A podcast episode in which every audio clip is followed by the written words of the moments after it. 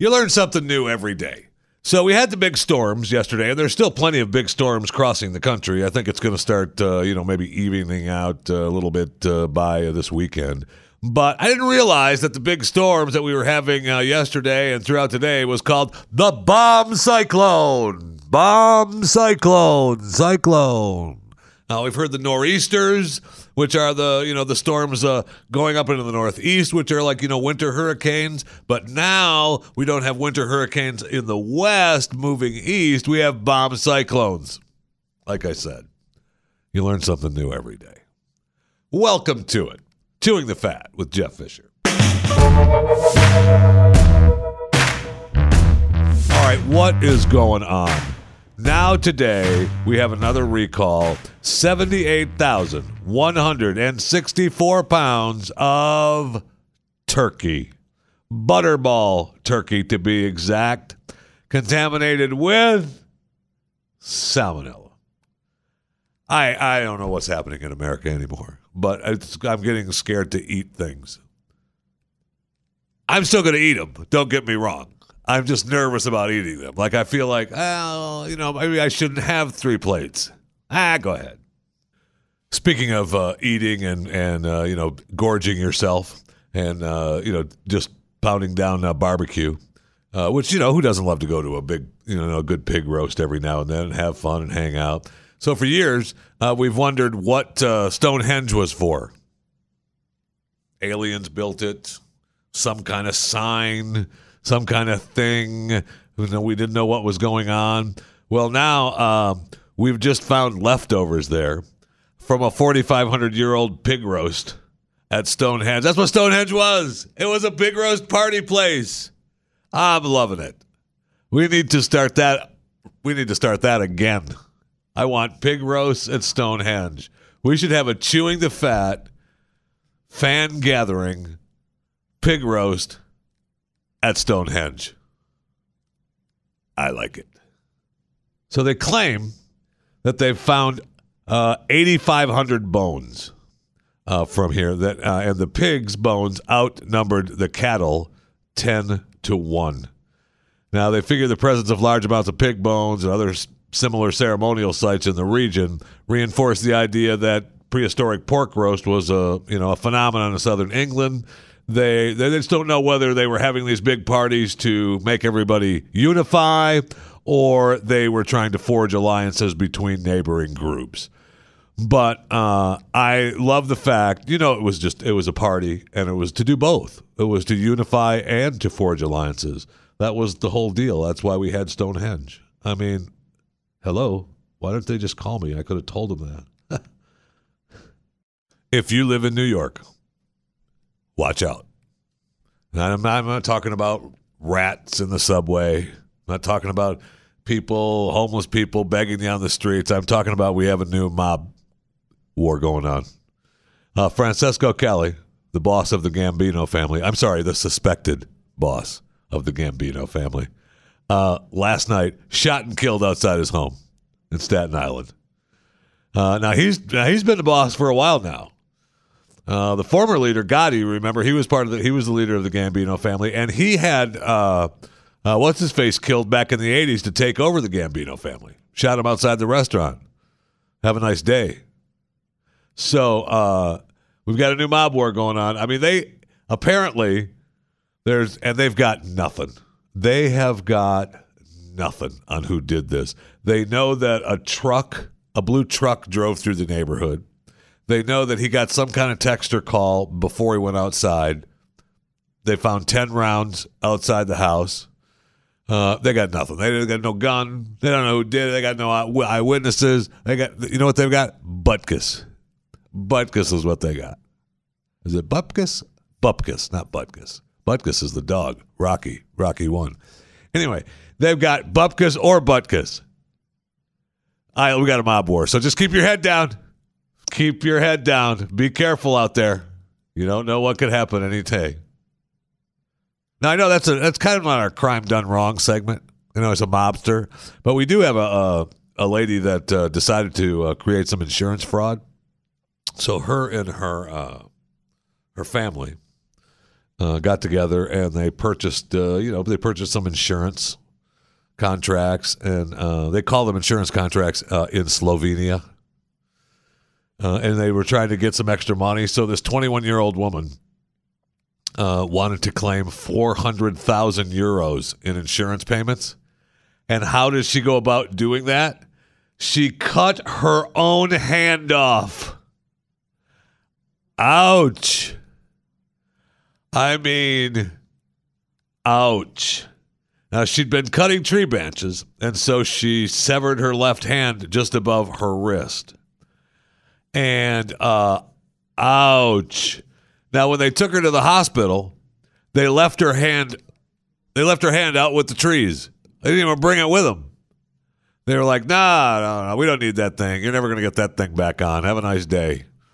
And, uh, so they, they take her to the hospital. The doctors hurry back to the house and find the hand, bring it back, and they sew it back on. They're like, no, you're not. We're not losing this thing. You're going to get it. So now she's, you know, a little bit d- disabled. She's got the disability of the of the sawed off hand sewn back on. Good luck getting the use of that thing back in today's world, no question. But they were so strange. They were like, you know, he's got all this new insurance contracts, and all of a sudden, and then they forgot her hand, and what's going on here? The families, and uh, yeah, no, uh, this is fraud. There, we're not paying you anything. So they did the whole went through the whole thing for uh, nothing. A crime done wrong. Have a nice day. You cut your own hand off. Ow! For four hundred thousand. Got to be more. You got to be worth more than that. Got to be. Got to be worth more than that. Hey. Hi. How are you? I'm fine, thank you. I'm listening to you from the corner because you have me working on extra stuff this week. And um, you were talking about the Gambino family. Yeah. And was- what, what, what happened to him? The mob war. He died? Yes. He died. Yes, he's he's uh, dead, uh, shot and killed outside of his home. The new mob boss. He was the purported boss of the Gambino family. Why? No, just wondering. Why do you ask me like that? I mean, I love gangsters. I love them. Long So as, does he long as they have a- leave me alone. Does he have a book coming out too? Why? I'm just asking. Does he have a book? I doubt it, but there's a there's a there's another crime boss that has a book coming out pretty soon, right? The guy Yeah. the guy that um, Florida? shoot no no that's another one. All right, the Florida one, uh, daughter of a king, Princess? Yeah. daughter of a king. Uh, we got to talk to her. She lives in Tampa Bay, got to talk to her. Uh, her father was um, Meyer Lansky. Uh, he was a money guy for the mob. But I just saw a headline uh, the other day about a mobster that believes that all these gangsters were part of him, and he had he knew all he knew all about uh, Marilyn Monroe. He's an old guy now, but he was all part inside the gangsters. He's got a book out too. We've got to talk to him too. He he looked really fascinating because no matter what he tells you, he believes it's the truth. Because when you listen to it and you think, "Ah, I don't think that's true, and it probably isn't. But the way he's going to tell it, it's true, and it's going to be it'll be fun fun to listen to him. No, this guy has no book coming out. I mean, he's had a family and he's running the he's running the today's world crime syndicate. You're up against the Russians. Um, you're up against uh, uh, you're up against the U.S. government. You're up against the uh, cartels. Uh, that's a tough business to be in these days. Real tough. And that's why you only, you know, the bigger cities, New York, Detroit, uh, maybe Flint and Saginaw up in Michigan, and then you got Chicago, and uh, you got Tampa, still the old school mobsters from Cuba and uh, gangsters that are tied to the New York mob. Uh, but you boy, tough, tough. That's tough working today. That's tough working. And you see how tough it is too, because she's at home with the wife and kids, and he gets a little text and goes out on the front porch dead. Have a nice day. Good luck. God bless. And that's the business you're in, though.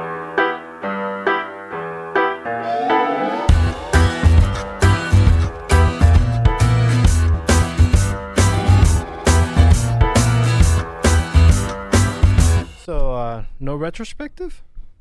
That on Frank on Cali? Yeah. no, I'm sorry. I apologize. I didn't write one for Frankie Boy. Uh, but was, he's definitely worth a retro. I mean, he's he's a you know he's been a bad guy. He's seriously uh, deep ties to the Sicilian mafia. Shadows at his home. Is I this a retrospective? I it could- be. I'll give you off the top of my head retro for Frankie Boy. Can Yeah. you? All right.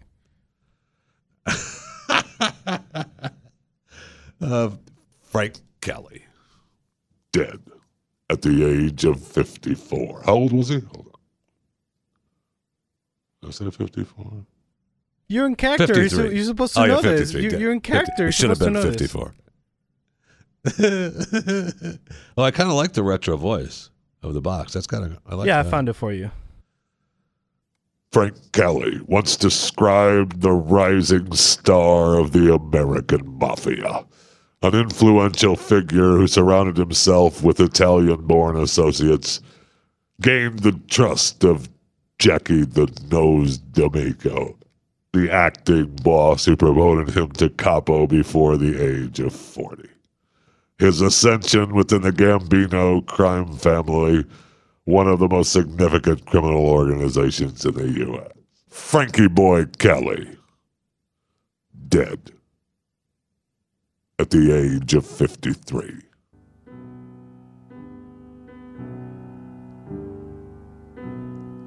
This has been retrospective.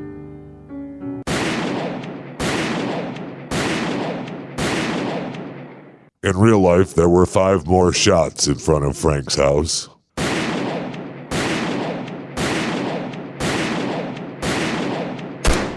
According to witnesses, it sounded like the same gun as it did here.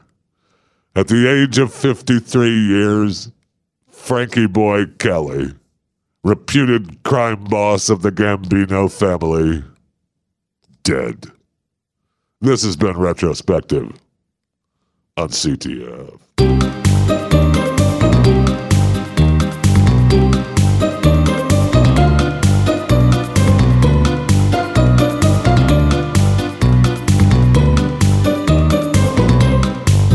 So yesterday, uh, those of you that heard the podcast, uh, Chewing the Fat, um, here on the Blaze Podcast Network, know that we uh, spent the podcast trying to figure out, oh, what the heck? Not again, Jeffy. Just let it go. I mean, this birthday thing, the the, the boys. Uh, after we posted the podcast, we found out that the guy, the dad, got a new phone number, right? Because he was overwhelmed with calls. But the story was still running. I mean, the story was still viral all over the country.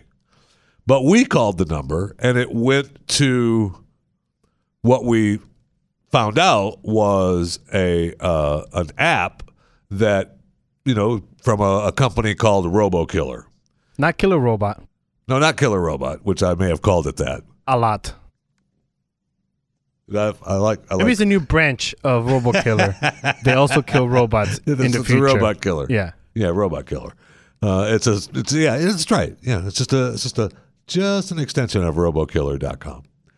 Uh, so, but I was fascinated why it would went to this because if you got a new number, the old number is either dead, right, or it just goes. Why would they bring up send us to this app? Do you want to try again? On top of which, I wondered what this app kind of cool, but what calls it? Because we called from cell phones and it didn't go to the app, right? But it went to the app when we called from the station lines.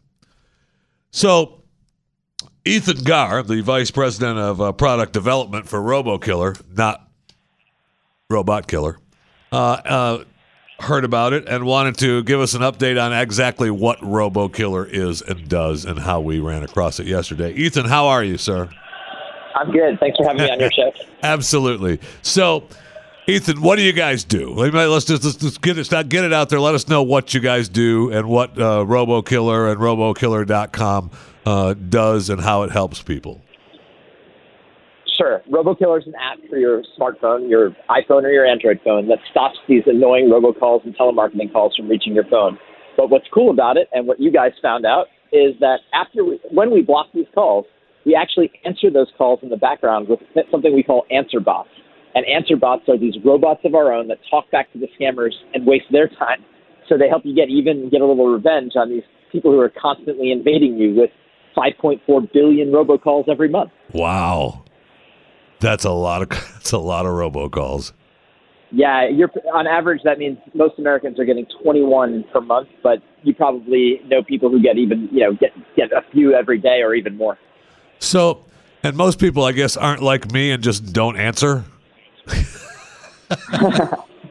well, I think that's the problem. I think a lot of people have gotten to the point where when a, a ringing phone isn't something they look forward to. In fact, they, they you know, it, it causes stress and anxiety instead of being what it should be, which is you know something welcome. When I was a kid, if the phone rang, you're excited. It was someone yeah, you wanted true. to talk to. You're great.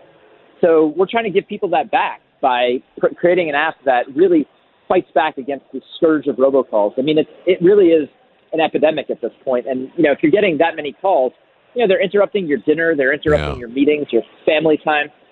So if if you don't put something between you and these calls, it's you know it's taking away from your life. And in the worst cases, it's you know reaching into your pocket, stealing your money, or stealing your identity. And you know they, uh, the FTC estimates that uh, last year nine and a half billion dollars in scam revenue uh, originated from from these kinds of calls. So you know, we, we really want to make a dent in and make a difference. And, uh, you know, we're really proud of the product and how it's helping, you know, really thousands and thousands of people, hundreds of thousands of people, uh, solve this problem every day.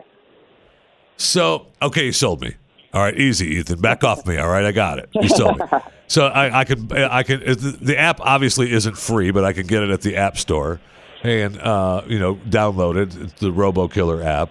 Um, I love the idea of it. It's great. Now, when uh, when we picked it up, uh, we heard from uh, a couple people that uh, created uh, some of your Robo answers. Some of our answer bots. Yep. Uh, your answer bots, yeah, and uh, said, "Well, I know exactly what that is," and then, you know they were able to confirm that it was you guys, that it was your, Yeah. you know, that it was your app.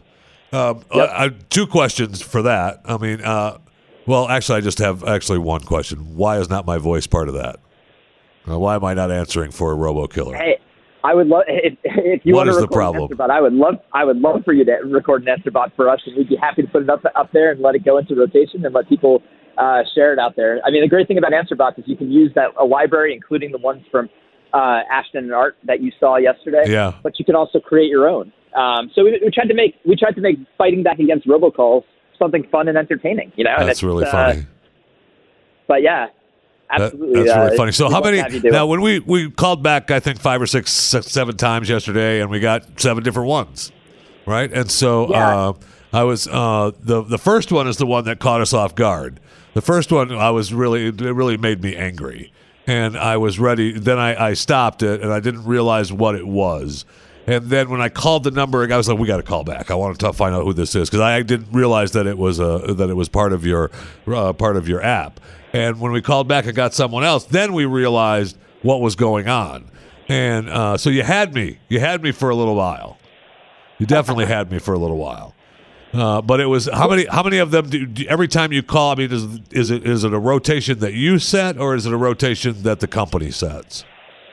So it's, it can be either or. So that we have about 100 answer bots you can choose from, or you can create your own. And you can either pick one or multiple ones that you want to, to use, or you can actually just use a random rotation, which is probably what you heard.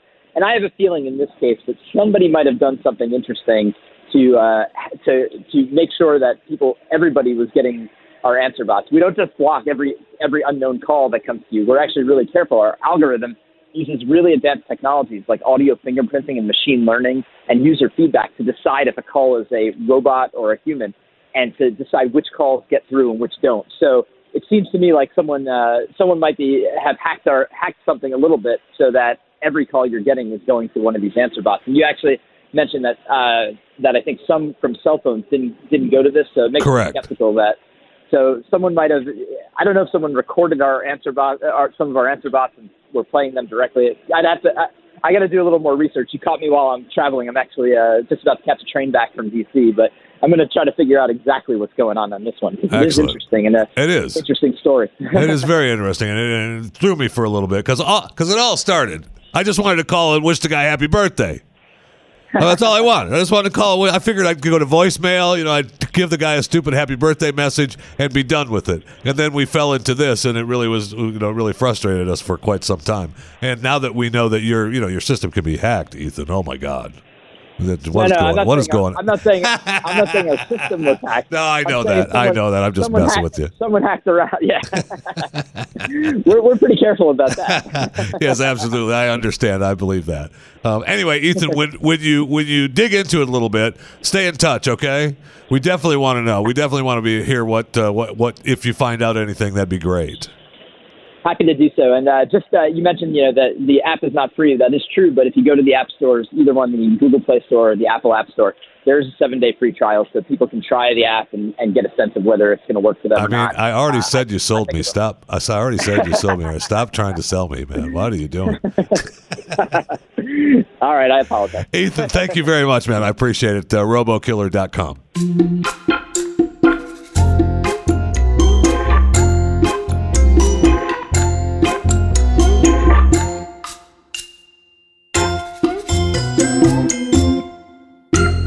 All right, a couple stories that have been, uh, you know, itching at my tongue, or what I've, you know, really wanted to talk about anyway. Uh, the Ethiopia plane crash. Uh, we did get a chance to talk about this yesterday, and uh, yesterday um, they finally uh, canceled or, grounded the uh, Max 737 8 and 9 uh, in the U.S. But for quite some time yesterday, and you know the day before, they didn't cancel them here in the U.S. And you know the rest of the countries were canceling them, and and uh, um, they weren't going to do it. Boeing was fighting it and saying they weren't going to do it. And I, and I thought, man, that's a bad move. If the world is already questioning you, you need to you need to ground them and and test them because if something were if something happens, uh, you are done. I mean, if if something were to happen yesterday before these were grounded, uh, Jeff Fisher and Chris Cruz will be starting up an airline company because the government will be looking for a new company to build planes for them because they won't be working with Boeing anymore. And as a veteran, we all know that I get, you know, no taxes or fees I have to pay for. So this would be a good business I to start. just stop. Just stop. If, if and when this show ever becomes on camera, you'll see the look of disgust on my face when he does this. I mean, good for you. Good for you. I'm glad we help out our You're gonna be disabled profiting veterans. of this company. Uh, it just kills me. However, uh, it's good that they've grounded them. Now, uh, you know, they need to get on it, right? I mean, we need to figure out if there's a problem and if there isn't. Now, if something happens after this, at least you've covered your bases, right? You've said we don't, we've, we can't find what's wrong with them, and then you know, at least you can stay in business. Um, so I think it was a good move. I think President Trump did the right thing, and I love how Boeing came along for. Well, yeah, that's fine. We're we're all for it now. Are you? Are you? Yeah, you're all for it now that Don said he's going to pull the plug. Well, yeah, we're right with there with you, Mr. President. I bet you are. I bet you are. You need those new government contracts to keep you alive. I understand the deal. But uh, the crash black box, the one box has been found. And I, I thought these black boxes were indestructible. They are. What is going on? No, they're not. They're not though. They can't. Sometimes they can't find them. The one, the, the Lion Air one Just one. because you can find it doesn't mean it's, it's I- well, not uh, destroyed. Okay, stop talking for just a second. The flight, the other seven uh, 37 Max that went down, the Lions Air one, they found one of them. So there might be one. You're right. That's still in good, but the one that they found is damaged. And I think I heard news now. I haven't found. I haven't verified this yet. We found the one that went to France, not the U.S. By the way. It usually went. Uh, they sent the black box to this company in Germany, but Germany can't doesn't have the upgrade to to figure to get the technology of the latest black boxes. So they got to send it to France instead of the U.S. because we, you know, heaven forbid they test, they trust the Boeing and and the United States. So we'll send it to France. They wouldn't do it. See, this goes to the theory that I have that we talked off air. It's like you got third world countries using planes like this. They don't have the technology or the maintenance plan to keep them up to date. Wow, wow, you are such a hateful. Wow. So But I heard a report this morning, and I don't know if they were talking about the Lions Air one because now I can't. All I can find is the Lions Air one about the black box being uh, less than perfect, uh, missing some uh, some footage, some audio. Why are you? What did we got the black box for? Remember the jokes of the black? You know, you you wanted to live in a house that was made of black box material because nothing could happen to it. Yeah, wrong. I mean, are we? What are we doing? I mean, let's get Liberty Safe to make them or something. I want these things to be indestructible. That's what we need. Liberty Safe black boxes. Million dollar idea for you, Liberty Safe. Hey, you know, you, you don't have a good enough business model as it is, but you need my help. Uh, you just need to start making black boxes. Liberty Safe black boxes. You know the actual black box is not black, Yeah, I know they're usually yellow or red, something like that. right? orange. Yeah. Uh, Whatever. I mean, they're they're different colors. I understand that. They're just they're. I forget what why they started calling them black boxes, but uh, I did they. I, I forget the story. I knew the story at one time, um, but it doesn't matter because we the world knows them as black boxes. You can paint them whatever color you want. They're black boxes. Uh, but I'd like to maybe we go back to old technology on the black boxes where they survived. You know, the new technology. Yeah, no, these are we're upgrading them, but they won't survive the crashes. Um, that's what the point is. We want them to survive the crashes. So okay? according to this, the harder the outside shell is made out of hardened steel or titanium. The second layer is an ins- insulation box, and the third layer is a thermal block to protect against fire and heat.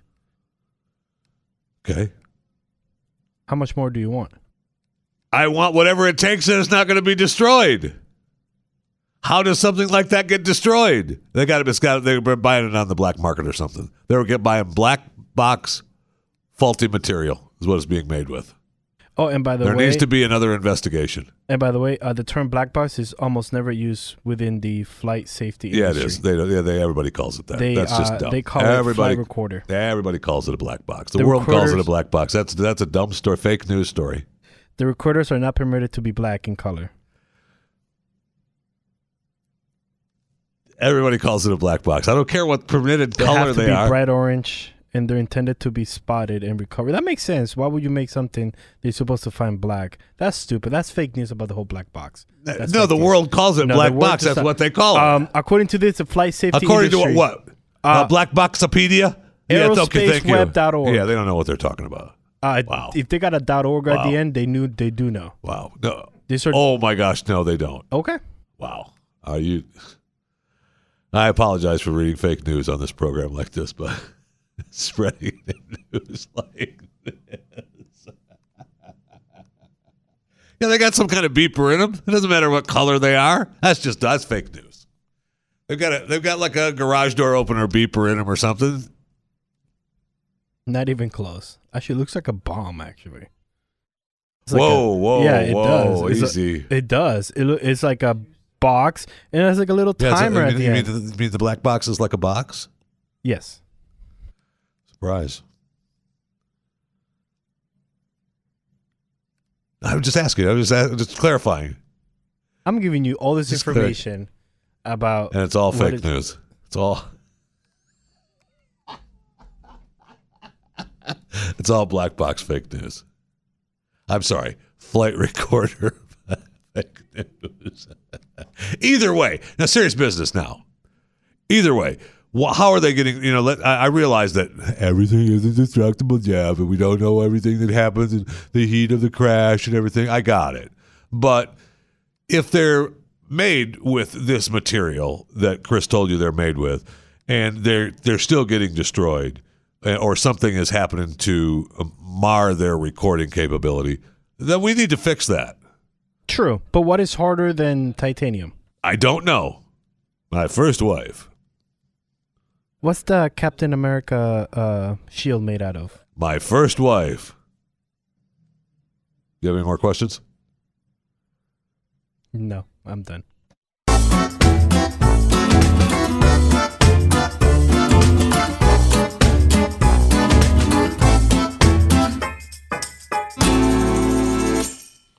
Is it a problem that I can't get upset about this whole college scam thing? I mean, I'm okay with you arresting the people who were bribing and taking bribes, kind of. But the parents who were paying you, stop it. Come on. They just wanted the best for their kids. If these actors, actresses, business people would have gone to the university and donated a building, the same thing would have happened, and they wouldn't have been in, you wouldn't have been in trouble with you. Oh, he donated a building. That's fine. That's why the daughter's in. So leave me alone with this whole thing, please. And I wanted to apologize. As long as we're walking over to the break room, um, I want to apologize. Last week we had an execution here in Texas, and I failed to talk about it and that's uh, it, it, hurt me. It hurt me to think that um, you know last Thursday we had a a week. It's been a week since we had an execution, and uh, I failed to talk about it because look, he this guy Billy Coble, the oldest inmate executed in the state of Texas since we reinstated capital punishment back in 1982, and there was a giant fight after the execution. Okay, so he's 70 years old. He died shortly before 6:30 p.m uh, last Thursday, and he was put to death, deservedly so, for killing uh, his in-laws Robert and Zelda Avicha and their son, who was a former Waco police sergeant in 1989. All right, he also in this crime tied up four children, kidnapped his estranged wife, and threatened to rape and kill her. And then they arrested him after this big chase. So his final words which I guess sparked this giant outrage.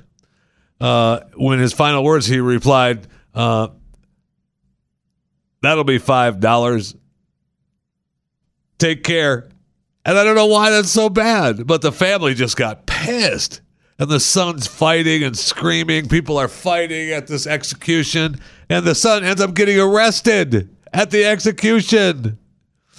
I mean, they started hollering, they're yelling at each other, swearing at each other. They moved it outside. Then finally, the two men had to be handcuffed and were arrested. Amazing. So his nickname, I guess, was Five Dollar Bill in prison. So at, when he's, you know, they're giving him the juice just before the juice kicks in, that'll be five dollars. Take care.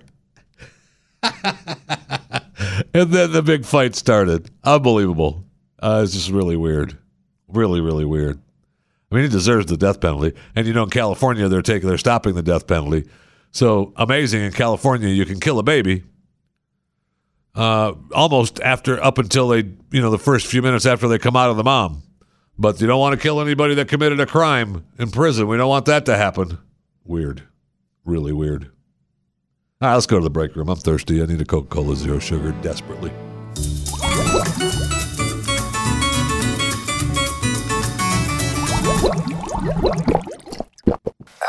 Oh my gosh. So good. So as long as we're hanging out in the break room, I'll tell you about uh, the new History Channel show that uh, is uh, set to uh, premiere. They just uh, said they just announced that they're going to make this show called Unidentified. And uh, as for what viewers can expect from the program, the press release about Unidentified indicated that it will expose a series of startling encounters and embark on fascinating new investigations that will urge the public to ask questions. Isn't that every show on the History Channel? I mean, every show about UFOs and space and uh, deep space and dark space and close space and below the planet and dirt space is all a series of startling encounters will embark on a fascinating new investigation that will urge the public to ask questions. The History Channel. Really weird. Uh, and it is Lent. And so every every Lent, uh, every year during Lent, you get stories about people, what they're going to give up, weird things they're going to give up. And this Ohio man uh, says he's uh, giving up food and only drinking beer during Lent. So good luck. God bless. Hope everything works out for you. In um, 2025, uh, you're going to be able to apply for jobs that are going to be for a lifetime. A lifetime. Now, you're going to have a, a fair starting salary with annual wage increases that match those of, and here's the catch you've got to live in Sweden. So move to Sweden, and then you can apply for the job. Okay. These you're going to get the same uh, wage increases as all the Swedish government workers, vacation time, pension time. Uh, the job is yours for as long as you want to do it, and the job is doing anything you want. That's a good gig, my friends. That's a job everyone wants. Long as you want to do it, anything you want to do. Each morning, the chosen employee will punch a clock in the uh, the new train station that they're building. It's currently under construction, and you're going to turn on a bank of uh, fluorescent lights. Uh, other than that, that's. You don't have to do anything. Just make sure the lights are on.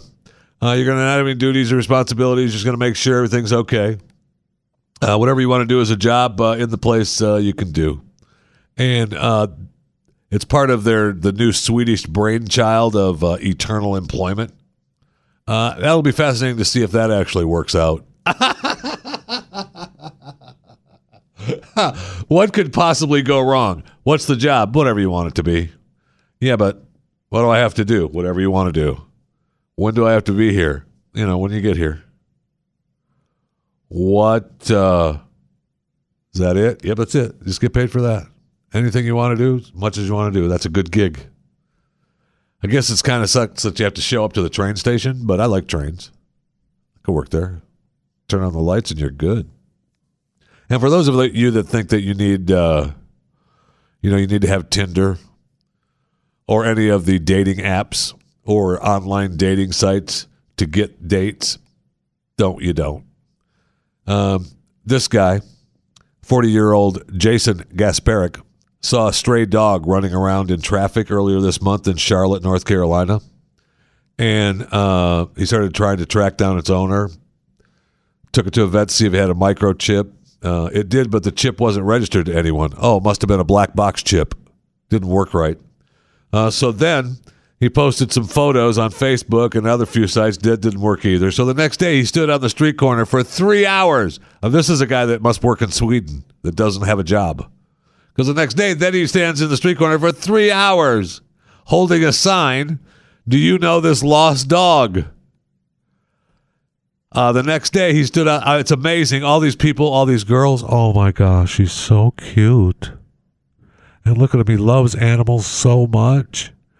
That is so nice. I'm going to ask him out. We're going to go out. He's got all these. He's got rows of females asking him out. He probably has rows of male too. I don't know that, that I don't know that's an issue. I don't know if Jason likes females or males or both, but he's got it's date time for him. And all you have to do is stand on a street corner with a picture of a dog. Do you know do you know where this dog belongs? And the next thing you know, you're looking for dates.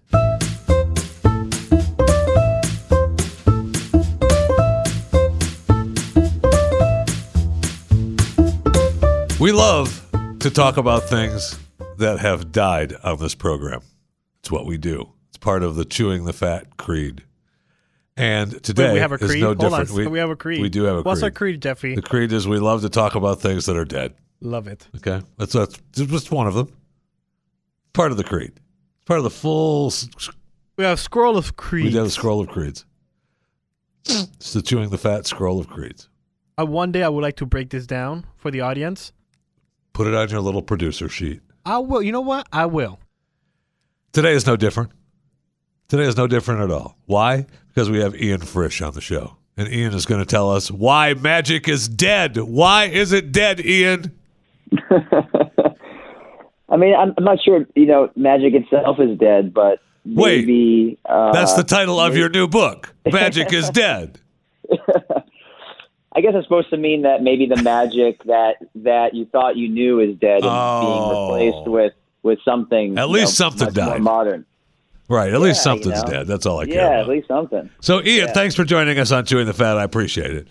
So, I appreciate you having me. It's fascinating to uh, hear from. We've been talking. Uh, I know the past month or so. I've talked to so many people who uh, whose back was up against the wall, and they really needed to, uh, uh, you know, find something to do. And just like you, uh, according to your story, your back was up against the wall. You had you had no money. You're uh, you know you're staying in somebody else's office building, and uh, you're looking for something to do, and it magically comes to you. Oh, magically comes to you. Yeah, yeah. That's that's kind of the start of the journey, you know. And I I, I didn't plan this story, you know. It kind of just fell in my lap, you know. And like you said, I was really on a kind of falling on hard times uh, with my writing career, and I was looking for new big ideas. And you know, I stumbled upon this, and you know, I figured at first maybe it'd be a magazine piece or something, but it kind of Right. consumed my life. And you know, three and a half years later, here we are with this book. So, are you still uh, are you still um, uh, involved in the dark side? Yeah, I mean, I, I've caught the bug, and you know, all these characters from my from my book are some of my best friends. You know, Right. and you know, obviously they're they're lifelong magicians, and you know, they're they're still doing their thing. So I've kind of become a, per, uh, a member of the community. Right. So, I mean, you're part of the uh, the secret society of magicians.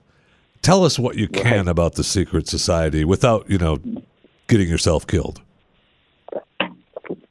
So basically, when this whole journey started, I had stumbled upon Chris Ramsay on uh, Instagram and YouTube, and he didn't really seem like any magician I, you know, come across before. You know, he had tattoos and this beard and a Yeah. backward tat and this whole vibe. And Chris and I became friends, you know, uh, over the phone and on email and through text and things like that. And you know, we were co- corresponding remotely because he's from Canada uh, for about six months before we met in person for the first time at a magic convention. And he he had been kind of like hinting at something along the way that he was a member of of what's called the 52, which is kind of a secret society of young magicians that was founded by Daniel Madison and Laura London, two magicians from from the UK. And I was like really intrigued by that. I didn't really know what it meant. And then you know I come to find out that it is a collection of some of the best young magicians who are kind of pushing the craft forward in, in their own way. And Gotta love know, that. in in in the modern time and I got to meet Daniel and Laura and I became friends with them as well and you know they kind of spilled that you know each person uh, is given a playing card as their identity in the group but for but for your induction to be official you have to get the symbol for that card tattooed on the inside of your middle finger and there Wow. was only 52 spots because there's only 52 cards and when I had first met them they had put in 46 people I believe Wow. and um, you know, as time went on, and I became closer to these people, and I had expressed my, um, you know, my thoughts about maybe doing a book on this world and kind of how I've become a part of it.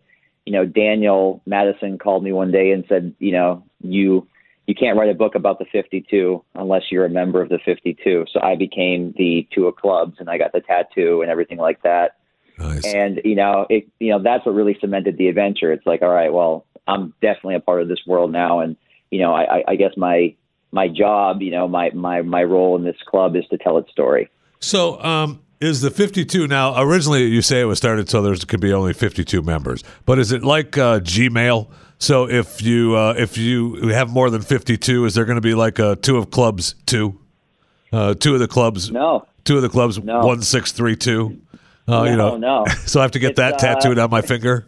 it's uh you know there's the the group has been completed you know uh, at the climax of of the book you know um Yeah. the last couple members are put in, but uh, that's it. You know, the, the we would call we would say the deck is complete, and you know, it's it's it it's it's done. You know, like no one else will be put in, and uh, you know, there's there there's no V two of a certain card.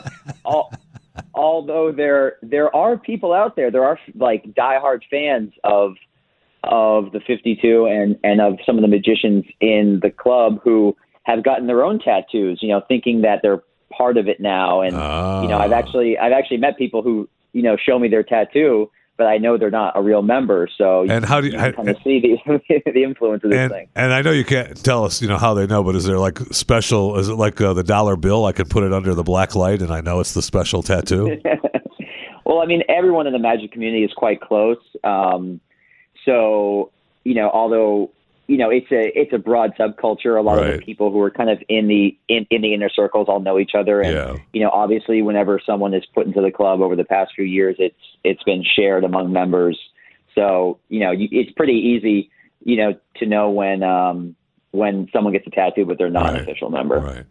Um, so, where? What was your most fascinating thing that you learned while you were uh, writing the book, other than becoming? You know, obviously, I mean, it's fascinating becoming part of the fifty-two, and which gets you, uh, you know, uh, into the into the realm of uh, the world. But the most fascinating thing that you've taken away from your uh, studying for the book.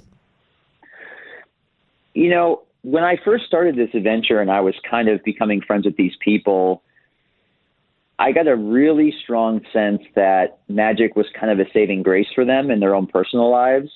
And each character had their own backstory and their own kind of internal struggles and how magic was something that, that helped them uh, through like a self discovery process or uh, allowed them to kind of create and cement um, an identity. Yeah, that's that their alter ego, right? with. That's their magic ego. Yeah. Yeah, you know, and I think magic is a very powerful tool, you know, Sure. uh, to build connections with your peers and things like that.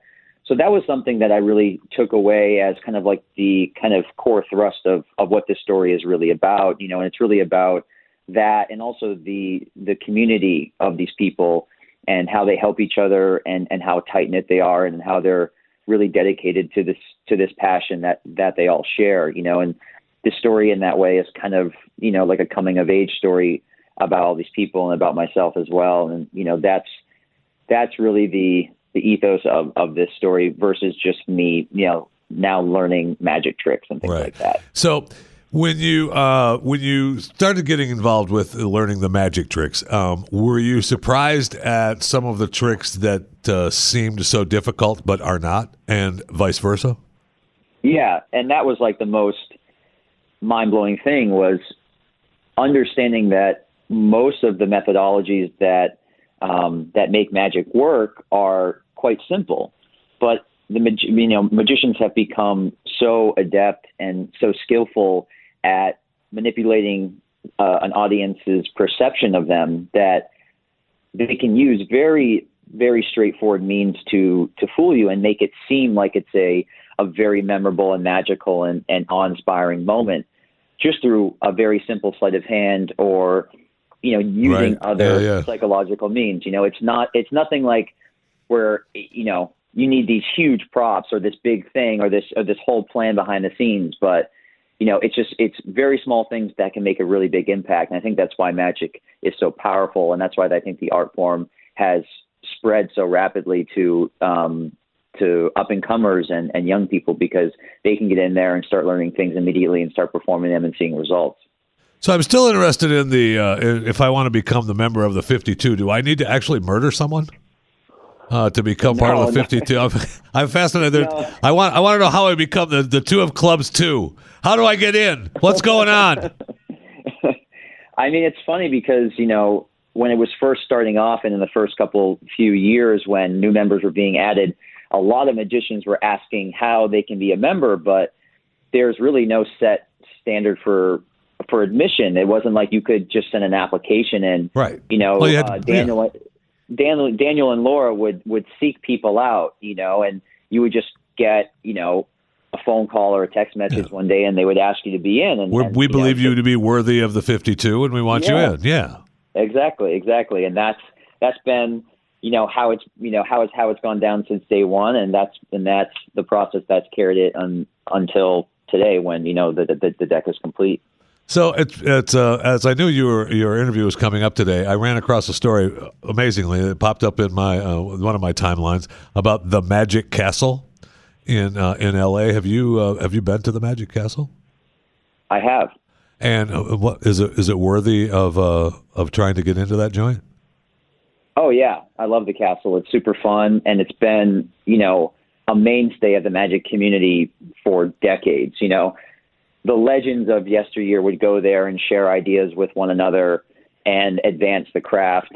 And you know, uh, membership is um, given to magicians who um, you know who perform and become members of the Magic Castle. Right. Then they can bring bring friends in, and tons of amazing performers uh, get to perform there, and you can Nice. go watch shows Right. and meet other magicians and hang out, and it's great. Um, so what do you what do you make of uh, the the big push on uh, let's wreck every magic trick in the world and we're going to tell you how they're all done? What do you make of all of that? I'm not really a huge fan of that, you know, and, really? and and I mentioned you know that show in the book, The Masked Magician, Yeah. you know, breaking the magician's code, and there was no real principle behind the show other than just to reveal tricks for the sake of revealing them.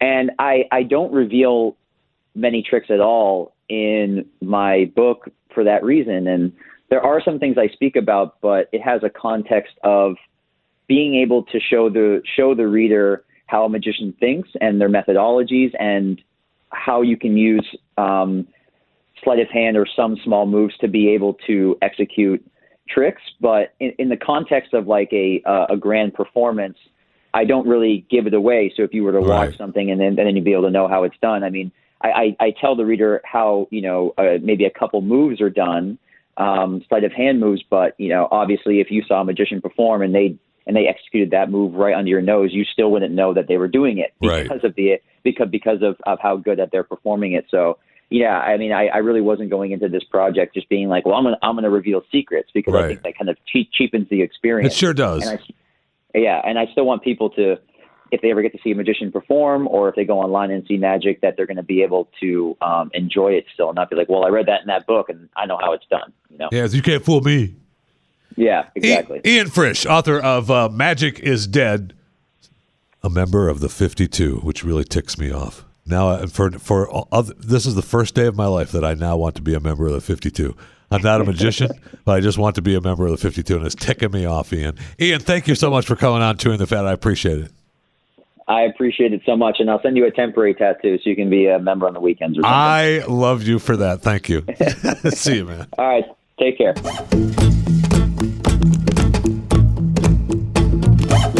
I said yes, Jeffy. How many Jesses do you need? I'd like yes, not Jess. Uh, both. Yes and yes. No, yes, yes. Y E S. That's how you say the word yes. Say it after me. Yes. Yes. Didn't sound like it. Yes. So I'm going to tell you a little secret. All right, those of you that want uh, chewing the fat merchandise, uh, like the chewing the fat mug, the chewing the fat hat, the chewing the fat T-shirt, um, That's it. go to the shop.theblaze.com. I don't know what we all have over there. We've got the we've got chewing the fat fat, whatever whatever we're selling. But if you want to have it and part of, like the mug, I love the mug, the chewing the fat with Jeff Fisher mug. I love that. I drink coffee out of it, drink tea out of it. I love it. Keep I keep pens. I keep sharpies in it. The So sharpies I take from Pat. tea, and you keep pens inside. Yeah. In that order? Yes. Do you wash it? Sometimes, but if you if you just cold, I don't like it. I don't like tea and coffee hot. So the cold, if, as long as it's not too hot, it doesn't melt the sharpies or the pencils. or Oh, anything, so you you're drink the coffee and the tea Yeah. inside yeah. while the pens are I'm inside the the only one that touches the sharpies and stuff. So what? But you also have sticky notes in Whatever. there. What happened to those? They get wet sometimes. If I forget to pull them out, And the charger? charger's not in there. I never keep the charger in there. What's that cable? Well, I'm sitting here and there's nothing in it right now. This is the wrap that ties that keeps the charger wires together. I don't know why you're yelling at me. Because you're pissing me off. You're questioning my drinking habits and my chewing the fat mug. Am I sending you? Yes. Yes, you are. But I'm trying to help our listeners out. I'm sorry. Go back. Sorry. So go to the shop.theblaze.com and you can get other stuff too if you want. I don't know why you would. But go to the shop.theblaze.com and get chewing the fat merchandise. Now, I don't know any other way to save you 20% than for you to put the offer code PAT in. So I'm telling you now, get you can get chewing the fat merchandise for 20% off. Just use the offer code PAT. That's shady. At, when you check out, Pat, How many? and it works. 20%. That's good. That's good. I know. That's taxes and some. 20% at the end. 20% offer code, Pat, and you get 20% off. You're welcome. You're welcome. Thanks for uh, listening to Chewing the Fat. And uh, remember, subscribe. Subscribe, subscribe, subscribe. We need subscriptions. We're gonna have to have a. You know, we're gonna have to have like a a, a marathon. We're gonna have to have some kind of uh, some kind of weekend uh, uh, party show that we're on for 24 hours, and it's just a subscription. Is this a subscription show where we just take calls? And we got Mary from Maryland, and uh, she's going to subscribe and she's going to donate uh, her neighbor a subscription. We're gonna get we're gonna get Judy next door a subscription. Do that. You know what I mean? Have fun with that. It actually might work. It'd be fun. By the way, the promo code works. I know that's what I said. Okay, Did you think I was for 25 lying? What? Your shirt for 25 bucks. Yeah? That's good. I'm going to try not to yell now. Because I told you this in confidence here on Chewing the Fat. And for whatever reason, Chris is having this little inner building fight with Cindy. And now he's pissed off at everybody. You, you heard him even call me Cindy.